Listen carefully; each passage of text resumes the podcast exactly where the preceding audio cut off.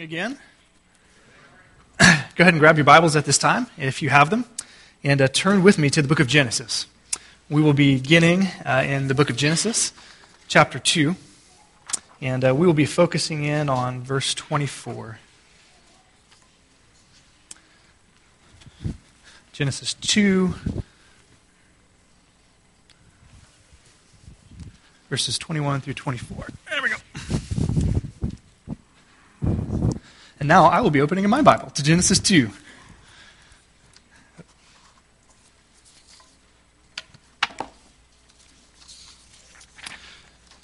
Let's begin by reading Genesis 2, verses 21 through 25. If you'd read that along with me, please. Genesis 2, starting in verse 21, says this So the Lord God caused the man to fall into a deep sleep. And while he was sleeping, he took one of the man's ribs and then closed up the place with flesh. Then the Lord God made a woman from the rib he had taken out of the man, and he brought her to the man. The man said, This is now bone of my bones and flesh of my flesh. She shall be called woman, for she was taken out of man. And then verse 24 is where we're going to focus our efforts this morning. That is why a man leaves his father and mother and is united to his wife, and they become one flesh. Adam and his wife were both naked, and they felt no shame. Would you pray with me this morning, please? Father, we pray that you would be with us this morning, that you would send your Spirit to open our eyes to this truth, this foundational passage on sexuality, marriage, sex, and all that you have intended for us, made in your image, male and female. Father, it's a wonderful portrait of marriage and sexuality as it was meant to be before the fall, before our sin corrupted our nature, before the curse came into being, before we were rebels. You created this institution called marriage. And you created us male and female, and you made us sexual beings in your image for your namesake and for your glory to produce children that would go all over the world to extend your dominion over your creation. What a wonderful plan you have set in place for us. Father, we would ask that you would help us to hear what we need to hear, to do what we need to do, that our eyes would be open, that our hearts would be tender and soft towards your word. Father, these are difficult subjects. These are things that are hard to speak and hard to hear because our culture is so very clouded and our sight can be limited at times. So we pray that you would cut through the clouded view of sex and sexuality that our culture um, pushes on us, and that we might be able to see through the lens of scriptures, that we might be, as your followers, as followers of your Son, Jesus Christ, that we might be pure and holy, above reproach in this crooked generation, and that we might shine as lights, that our, we might be tasty and preservative like salt, and that we might be an impact in this world as we're different from the world and yet in it. We ask it in the name of Jesus. And all of God's people said, Amen. Amen. So I'd like to begin with a, uh, an opening illustration. I think all of us have enjoyed uh, the warmth and the beauty of snuggling up to a toasty, nice fire. Maybe that's uh, in a fireplace, uh, like the image behind me. If you are uh, so fortunate to have one in your house, you uh, get to enjoy a fire inside your home. And on a cold day, like I think we're getting here in the next few days, um, it's, it's a wonderful thing to enjoy the beauty of it and the warmth of it and just to, to sit around a fire. It's a wonderful thing. And fire is a wonderful gift from God when used in the right context. However, as we all know, that fire, when used not in the right context, can be, it can be devastating out of context when it's ripping through miles of forest, like the image we see behind us from the California fires, or, uh, or, or smoldering unchecked, destroying a home, like the one we see behind us. See, fire is a wonderful gift when it's used in context, but when it's used out of context, it can be uh, devastating. I vividly recall one night, uh, as I said, we lived in South Texas, and so uh, wintertime, the, the high was about, it was in the 60s. So it very rarely got cold enough for a fire. However, we did have a fireplace. And I very often asked my dad when he built the house, why did you build a fireplace? We live in South Texas by the ocean and it doesn't get cold. And he said, Well, there are probably a handful of days in the year that it gets below 50 degrees, and then we're going to light a fire. And that's what we did. And so when it got below 50, my dad's like, it's fire weather. And so we went out and got our wood and we stoked up the fire. And I remember on one of those five days in, in any given year um, that my dad, I think it was, it was, the first fire of the year. And so he was excited. We were excited, right? We were going to get a fire. And uh, we get it all ready. We put the wood in and uh, he does what he needs to do to get it started. I just was an, an observer at the time. I was, I was smaller. And uh, we start up the fire and we all kind of gather around to enjoy the warmth and, and uh, the beauty of it.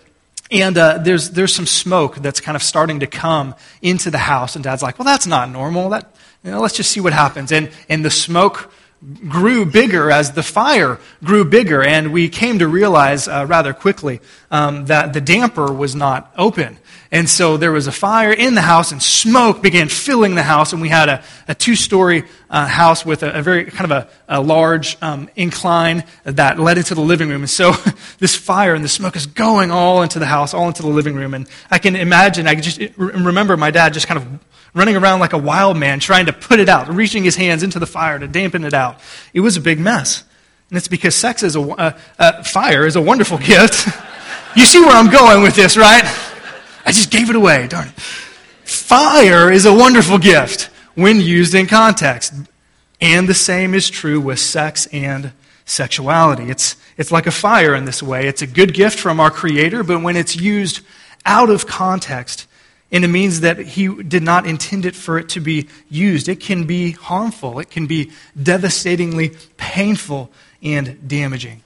And so the question that I want to pose to us this morning is what is the context for sex? We're going to be talking about sex, sexuality, and all sorts of related issues. But this morning we have to start at the beginning by asking the question what is the context for sex? Because if we understand God's context for sex and sexuality, sexual expression, if we understand how God created it, then we can practice it in our lives. And then we can also understand why He says certain things are out of bounds or not within His grand design. It's because it's not best for us, it's not how He created it for us to be.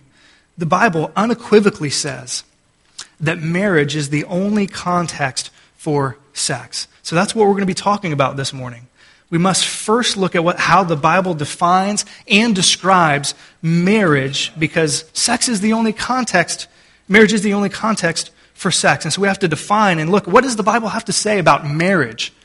And then we can evaluate other sexual behavior in light of the context that God created for it to be. What's really interesting, if you read through your New Testament, you'll find out that both Jesus, Peter, and Paul and other New Testament writers, when they address ethical and moral and sexual issues, whether it be, uh, well, uh, we can go into some of the things, but whatever it may be, when Jesus or Paul talks about things related to marriage or things related to sex and sexuality, what they always do, what they almost always do is they go back to Genesis 1 and 2 whenever they're going to say, this is right or this is wrong, this is God's best for you, this is God's intent for you in this area of sexuality, what they always do is they anchor their teachings in the Old Testament. And they anchor their teachings in God's creation of the first marriage, Adam and Eve, the context for sex. They always go back there. And so I think it would be wise then for us to understand if we want to grasp the context for sex, and if we want to grasp what marriage is, well, then we need to also go back to the first example. Go back to Adam and Eve, which is what we read in Genesis 2, verses 21 through 24. Specifically, I want us to focus our attention now for the next few minutes on Genesis 2, 24. Let's read it together. If you have your Bibles, hopefully it's on the screen. Let's read it together. For this reason, a man will leave his father and mother and be united to his wife, and they will become one flesh. This is the verse. This is the verse that Jesus goes back to. This is the verse that Paul and that Peter and the rest of the New Testament writers, this is the verse that they go back to when they talk about sexuality, sex, sexual ethics. They anchor it in their understanding of the context of sex, which is marriage. And so if you're taking notes, which I hope you are, there's six words that I want you to write down. one, two, three, four, five, six. Yes, six words. Marriage, as defined in Genesis chapters 1 and 2, specifically in Genesis 2:24 is has a, a sixfold definition. So write these down and then we're going to work our way through them. Here in Genesis 2:24, I think we see and other places, but mostly here, we see that marriage is defined as a number 1, covenantal. We'll define that in a second. A covenantal. Number 2, a sexual. Number 3, a procreative. Number 4, a heterosexual. Number 5, a monogamous. And number 6, a symbolic union. So, covenantal, sexual, procreative, heterosexual, monogamous, symbolic union. That's, I think, how the Bible describes what marriage is intended to be. Did you get all that? Okay, we can go home. No, just kidding. We're going to flesh it out, okay? And so six things from Genesis 1, Genesis 2, 24. And the first one is that marriage is a covenant. I just simply use the word covenantal because it, it, it, sounds good, but it's a covenant. What we see from Genesis 1 and 2 and other places is that marriage is described as a covenant. Notice at the very beginning of verse 24. Here's the process. For this reason, a man will leave his father and mother, so there is a forsaking by the husband to be of his former primary allegiance, that is his mom and his dad, his parents. He forsakes allegiance to that primary relationship to cleave or to be united to, depending upon your translation. I think a, a, literal translation is to cling. My translation here in the NIV says to be united to. So he forsakes his parents as the primary allegiance, and he begins another relationship that will then be the primary relationship in his life. It will be the relationship to his wife. He is united to her. He literally, the Hebrews text says, he clings to his wife. And what's interesting here is that when you read throughout the Old Testament, this language of clinging to someone or to something is actually language used of two people in a covenant. So, in the Old Testament, we have uh, God's old covenant people, the nation of Israel, and God made a covenant, an agreement with them. It's called the Mosaic Law. We get it in the Old Testament, right? And in that agreement, when the nation of Israel obeyed the law, when they pursued obedience to God, in several places, and I can read them to you here in a second, in several places, the Bible says that they were clinging to the, the law, that they were clinging to God.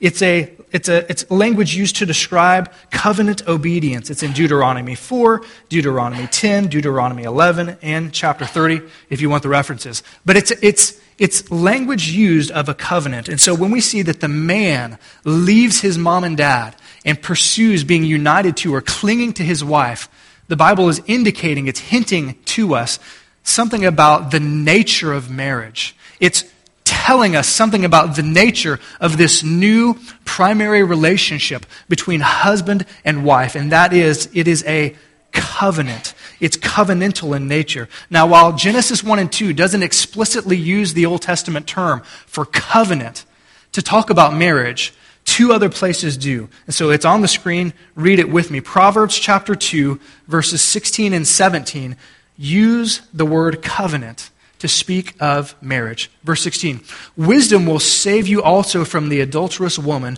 from the wayward woman with her seductive words. Verse 17 Who has left, now notice what she has done here, who has left the partner of her youth and ignored the what?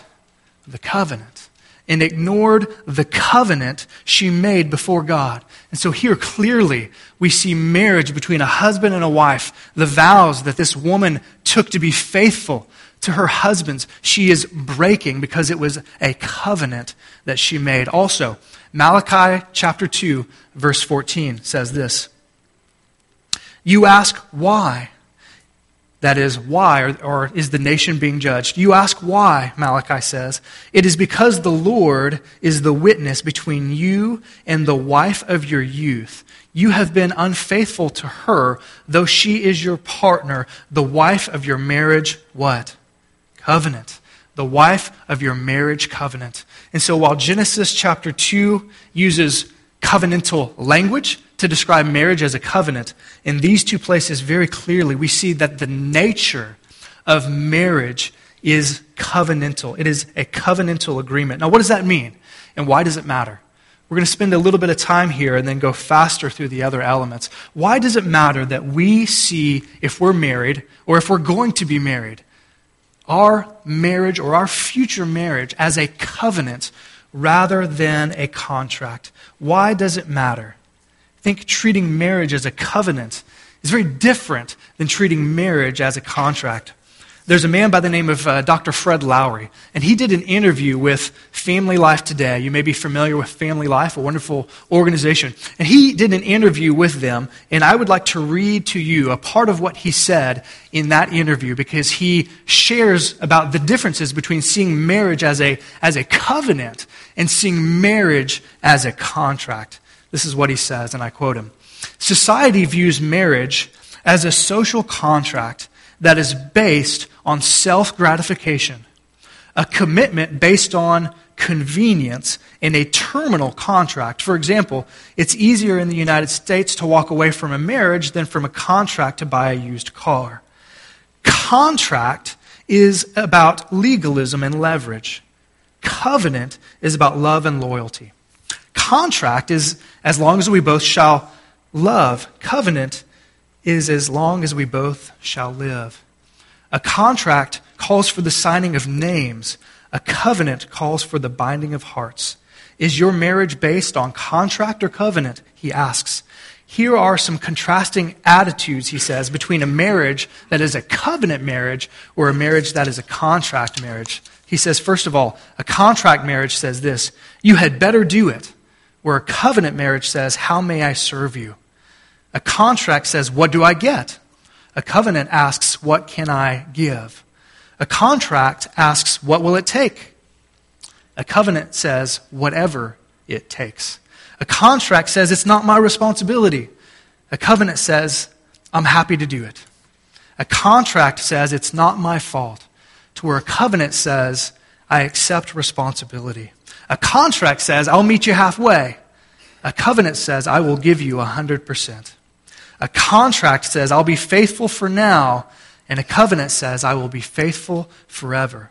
A contract says, I'm suspicious. A covenant says, I'm trusting. A contract says, I have to, while a covenant says, I want to. A contract says, it's a deal, where a covenant says, it's a relationship. And so, if you're married, want to ask you the question how do you view marriage? If you're not married, and you might be married at some point, I want to ask you to think how might you view your marriage? Do you view it in terms of contract, or do you view it in terms of covenant? The first descriptor that I would use to define and describe marriage from Genesis 1 is that it is a covenant. Number two, not only is it covenantal, but it's a sexual union. Notice, the result of cleaving, of leaving, and of cleaving is what? For this reason, a man will leave his father and mother and be united to his wife, and they will become one flesh. They will become one flesh.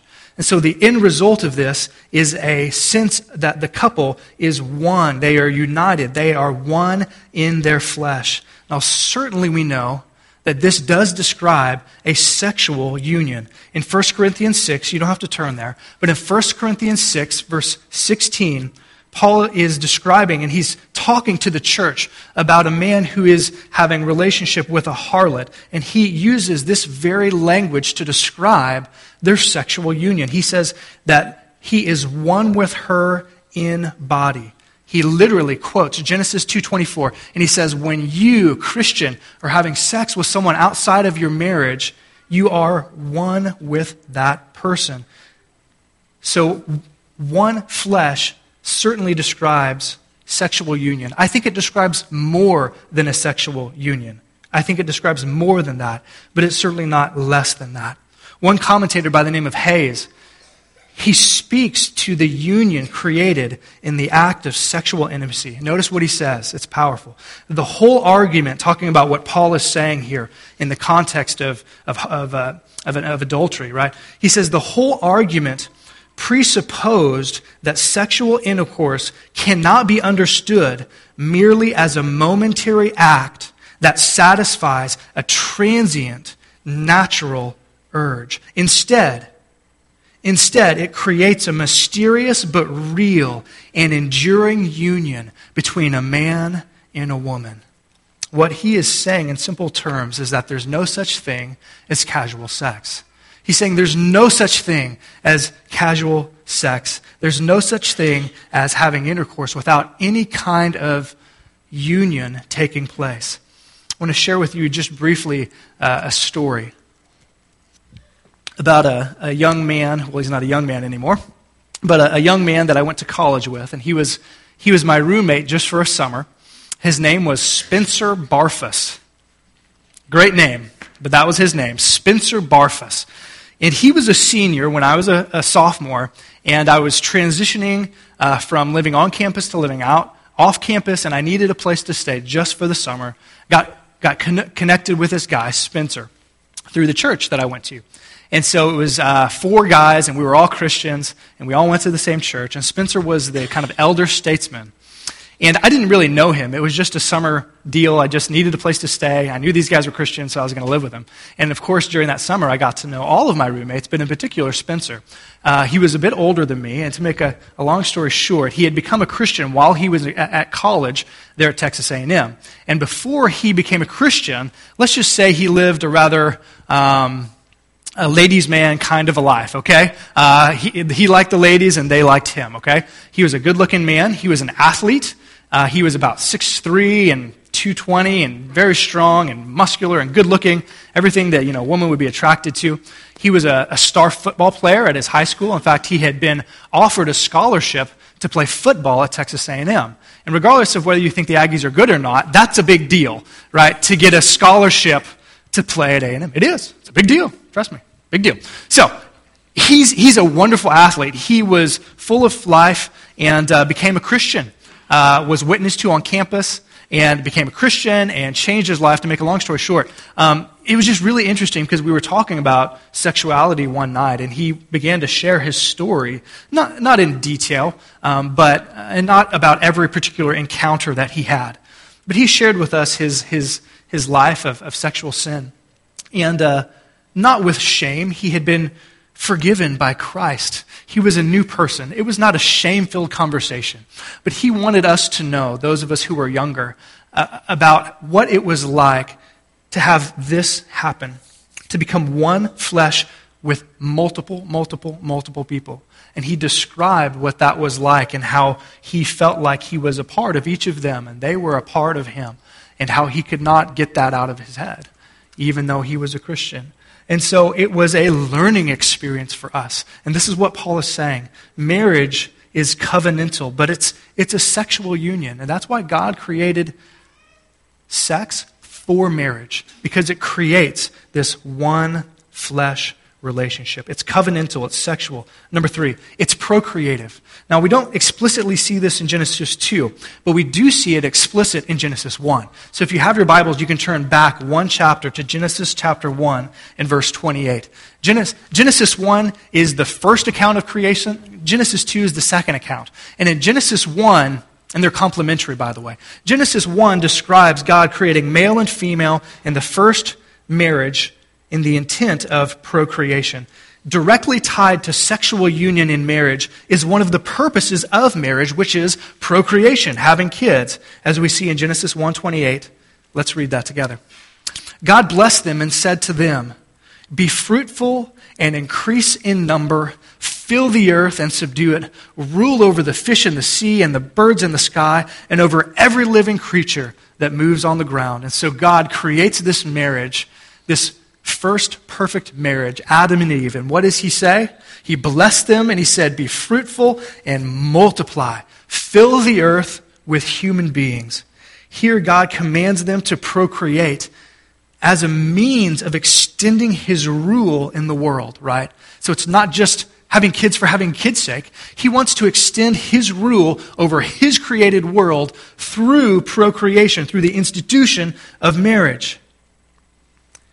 So before the fall, let's just summarize. Before the fall, it seems like it was God's creational intent that marriage produce children. And what's interesting is that we see that this command that God gives to other couples to create and to multiply and to fill the earth continues even after the fall. So we see that similar language with Noah in Genesis 8 and with Jacob in Genesis 35, indicating, in my opinion, that this is an enduring creational norm. So marriage is covenantal, it's, it's a sexual union, but it's also a, a procreative union.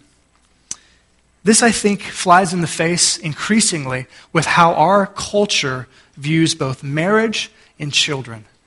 Increasingly, I hear of marriages of, uh, of a man and a woman that uh, are choosing not to, have, not to have kids. And I'm sure they have the reasons. But it's interesting because oftentimes I think kids are seen in our culture as merely added expenses. They're just seen as nuisances or yet one more responsibility, one more mouth to feed, one more kid to, to, to raise, right? And yet, what we see in Genesis is that it's having children is one of the avenues that God uses to extend his kingdom in this world. What better way to make disciples than with your very kids that you live with and they see you and you see them and you teach them and you make disciples of your kids? Now, we make disciples of people other than our kids, absolutely. But here we see that marriage as a procreative element is for the making of disciples. And so I want to ask you, how do you see your kids? How do you view them? Do you see them as just added expenses? Just let's just get through these 18 plus years, okay, and then we're free, right? Or, and there's truth to that, or do you see them like uh, the psalmist, uh, the proverb said, right? They're, they're like arrows to, in the hands of a warrior, right? They're meant to penetrate and to be useful in the world.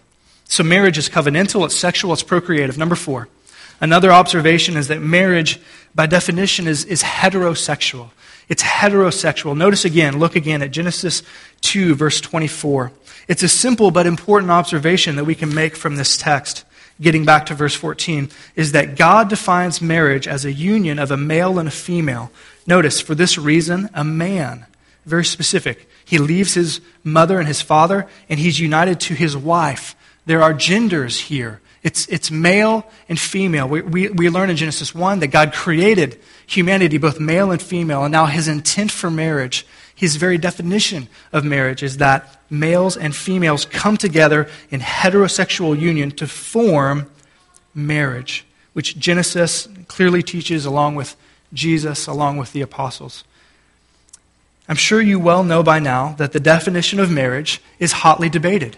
It's a very hot button issue in our culture. It's undeniable. If you read the newspaper, if you look on the internet, if you watch the news at all in the past three, four, five, ten decade, really, you know that, that the definition of marriage, how our culture, both legally and, and just culturally, how we see and define marriage, it's a huge deal.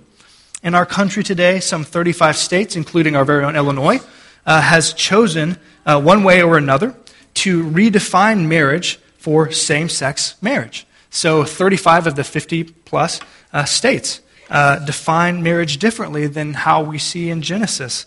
And so what this is, is that ch- the church, not just this church, the universal church of Jesus Christ, must face this issue. We must decide whether we will go with the culture in our definition of marriage or we must decide whether we'll go with God. And my suggestion is, is that we go with God in that. So marriage is covenantal, sexual, procreative. It's a, it's a heterosexual union. Number five. And this may be a given in our culture, but in other cultures, it's not a given at all. Five, marriage is intended to be monogamous. What does that mean? What does mono means what? One, right? So that means marriage is supposed to be between one person and another. Two people, monogamous, being married to one person. Notice, for this reason, a man. That's in the singular. A man will leave his father and mother and be united to his wife, which is also in the singular.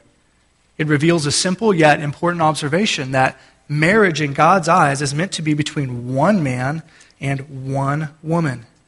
What we find out is when you read in the New Testament on the lips of Jesus and the other apostles when they quote this verse. This is, this is important.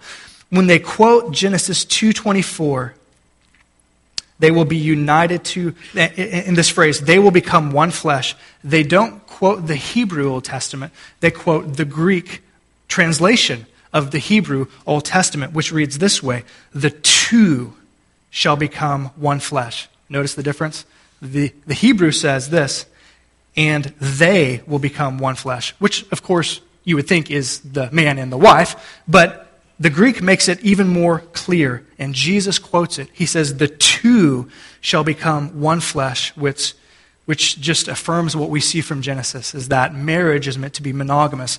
Now, that probably doesn't apply to any of you. In fact, if it does apply directly to you, come talk to me immediately following the service, okay? Um, I don't think any of you have multiple husbands or wives. Um, and while polygamy is illegal, in all 50 of the great states uh, of the United States of America, what's interesting is that polygamy seems to be, here in the States, seems to be, in my opinion, gaining a sympathetic ear, gaining what I would call maybe sympathetic exposure with shows like the two that I want to show you here uh, HBO's Big Love, and then you're probably familiar with the second one, TLC's Sister Wives. Um, I don't, I've never watched these shows before, so I can't speak personally to them. In fact, we can move on from that. But um, what's interesting is that I think our culture is becoming more sympathetic with these kind of shows to the idea that maybe marriage is not just between one man and one woman, or one person and another, that maybe polygamy is in play. It's becoming a popular topic both among theological and uh, uh, it's becoming a, a popular talk, topic among theologians as well as sociologists, both conservative and liberal on both sides of the aisle. It's very interesting because you, I've read, I read articles this week from people, Christians, non Christians, conservatives, liberals, all sorts of the spectrum. And many of them say, I wonder if the next step in the redefining of marriage in our culture will be to include polygamy. There are some interesting things out there. So all I have to say about that is stay tuned and we'll see what happens. But the Bible says marriage is covenantal, it's sexual, it's procreative, it's heterosexual, it's meant to be monogamous. And number six, it's symbolic. It's symbolic. If you will turn with me to one final passage in the book of Ephesians, Ephesians chapter 5, we have to go there to see that marriage is a symbolic union. Ephesians chapter 5, verses thir- verse 32 is where we're going to look. But I encourage you to read the entire section there in Ephesians 5. Because there in Ephesians 5, starting in about verse 21, verse 22, Paul gives instructions both to husbands and to wives as to how the marriage relationship is supposed to work he essentially says, Wives, submit to your husbands because that's what the church does to Jesus Christ. He says, Husbands, love your wife to the point of dying for them because that's what Jesus did for his bride. And he uses this symbolic analogy that Jesus is like a husband. He loves his bride, his church, so much that he will do anything for her. He will even give his own life for her. And he says, Wives, you are to submit and respect and follow the leadership of this kind of a husband, like in the marriage relationship, because Jesus, we, as, the, as a church, we follow Jesus, we submit to him, we respect him. And he says, Wives, that's how you are to relate to your husbands. And then he says this. He kind of sums it up in verse 32. He says, This is a profound mystery. This is a profound mystery, but I am talking about Christ and the church. So he spent all of this time on marriage. And then he says, This is a mystery. Yeah, thanks, Paul. It is mysterious, absolutely. This is a profound, a profound mystery, but I'm actually talking about Christ and the church. And so marriage, sixthly, is a symbolic union. Denny Burk, in a little book that is wonderful that I will highly recommend to you, uh, called The Meaning of Sex says this. He explains how marriage is a symbolic union. He says this God did not create marriage as an end unto itself. Hear that. We all need that in our marriages. God did not create marriage as an end unto itself. It exists not to tell its own story, but to tell the story of Jesus' marriage to his church the great mystery is that from the very beginning, God intended marriage to be a depiction of the gospel. Marriage exists to manifest the glory of Christ's redemptive love for his bride. Thus, each and every marriage, including mine and yours and maybe your future one, is supposed to be an enacted parable of the gospel. Isn't that good? Marriage is supposed to be an enacted parable of the gospel. Husbands are to love their brides in such a way that people can see Christ's love for his church. Wives are to submit to their husbands in such a way that the world can see the loveliness of Christ reflected in the obedience of his bride. In this way, he sums up by saying, in this way, God intends marriage to symbolize the gospel. And so, if you're married, the question is, what story is your marriage telling? Husbands, what story are you telling in leading and loving and dying for your wife?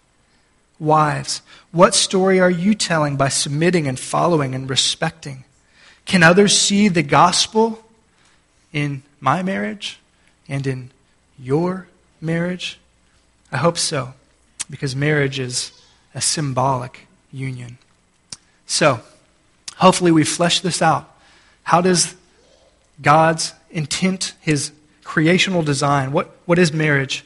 It's covenantal, it's sexual, it's procreative, it's heterosexual, monogamous, and sixthly, it's symbolic.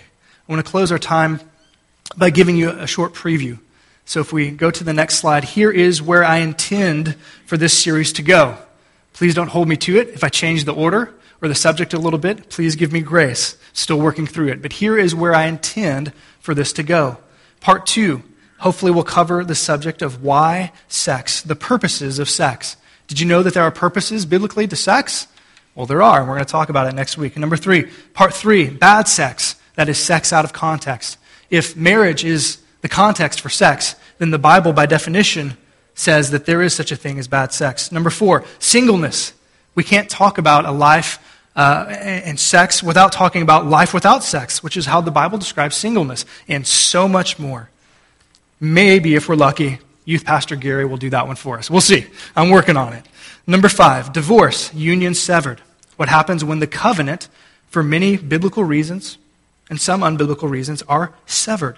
Part six, childless sex, family planning. There are implications for family planning from the Bible. We're going to talk about that, Lord willing. Part six gender blender, gender differences and challenges. Are you different than your husband and wife? Are you different? Husband, are you different than your wife? I think you are. We're going to talk about some of those. Part eight, we'll cover homosexuality to wrap it up. That's where we're going, Lord willing. Pray for me, and let's pray now. Father, thank you for this time that we can look into your word to see what you have to say about issues that relate and affect all of us. Father, you've made each of us, male or female, and you've made us sexual beings, made in your image for your glory and for our good. And yet, we are fallen, sinful creatures, and we take a, a, a good gift like sex and sexuality, and we distort it. And we hurt ourselves and we hurt others in the process. And so, help us. Help us, we pray, to understand your word, to understand your will for our life, for our good, and for our joy because it is a joy to be obedient to you in every area of life as followers of your Son. If there's, Father, I pray if there's a man or a woman, a young lady or a young man, a child, and they've not placed their faith in Jesus, that obedience to you is tedious and not joyful. It's because they don't know you. They don't have a relationship with you through your Son, Jesus Christ. His perfect life for their imperfect life. His sinless substitutionary death and resurrection in place of their sin, taking upon himself their very sin and rising to defeat death, to give them the hope of eternal life forever and the assurance that they themselves can be raised to a new kind of life through faith. And through faith alone, by your grace, may they turn to Christ now, we pray. Father, give us help as we look into these issues. We pray in the name of Jesus. And God's people said, Amen. Amen. Guys, thanks for coming. See you next week.